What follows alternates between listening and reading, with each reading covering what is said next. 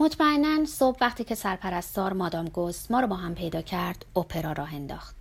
شروع کرد به داد و بیداد و پرستاره شب هم هم صدا شدن. اونا سر بقیه داد می‌زدن و بعد سر من و پگی. درا صدا می‌داد و اونا بقیه رو هم شاهد می‌گرفتن و به ما می‌گفتن کوچولوهای بدبخ در حالی که ما خیلی خوشبخت بودیم تا اینکه مامی صورتی رسید و کنسرت رو تمام کرد.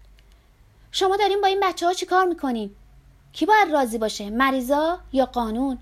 برای من اصلا مهم نیست قانون شما چی میگه. لازم باشه زیر پا میذارمش. حالا هم ساکت باشین. بریم موهاتون رو پوش بدین و شینیون کنین. جواب دندون شکم بود. مثل همیشه مامی صورتی به حسابشون رسید. اون منو برگردون به اتاقم و یکم خوابیدم. بیدار که شدم یکم گپ زدیم. خب اسکار رابطت با پگی جدیه سفت و سخت. مثل بوتون مامی صورتی ما خیلی خوشحالیم. دیشب ازدواج کردیم. ازدواج؟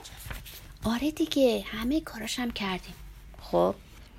درباره من چی فکر کردین؟ من صد چنده؟ 20 سال رو رد کردم. هر طور که بخوام می‌تونم زندگی کنم نه؟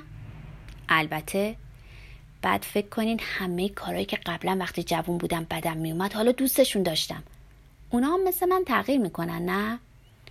برات خیلی خوشحالم اسکار. خوب پیش رفتی. فقط یه کاری بود که ما نکردیم. پگی میترسید با این کار بچه دار بشیم. شما چی فکر می‌کنین؟ فکر می‌کنم اون حق داره. راستی؟ واقعا ممکن اینطوری بچه دار بشیم؟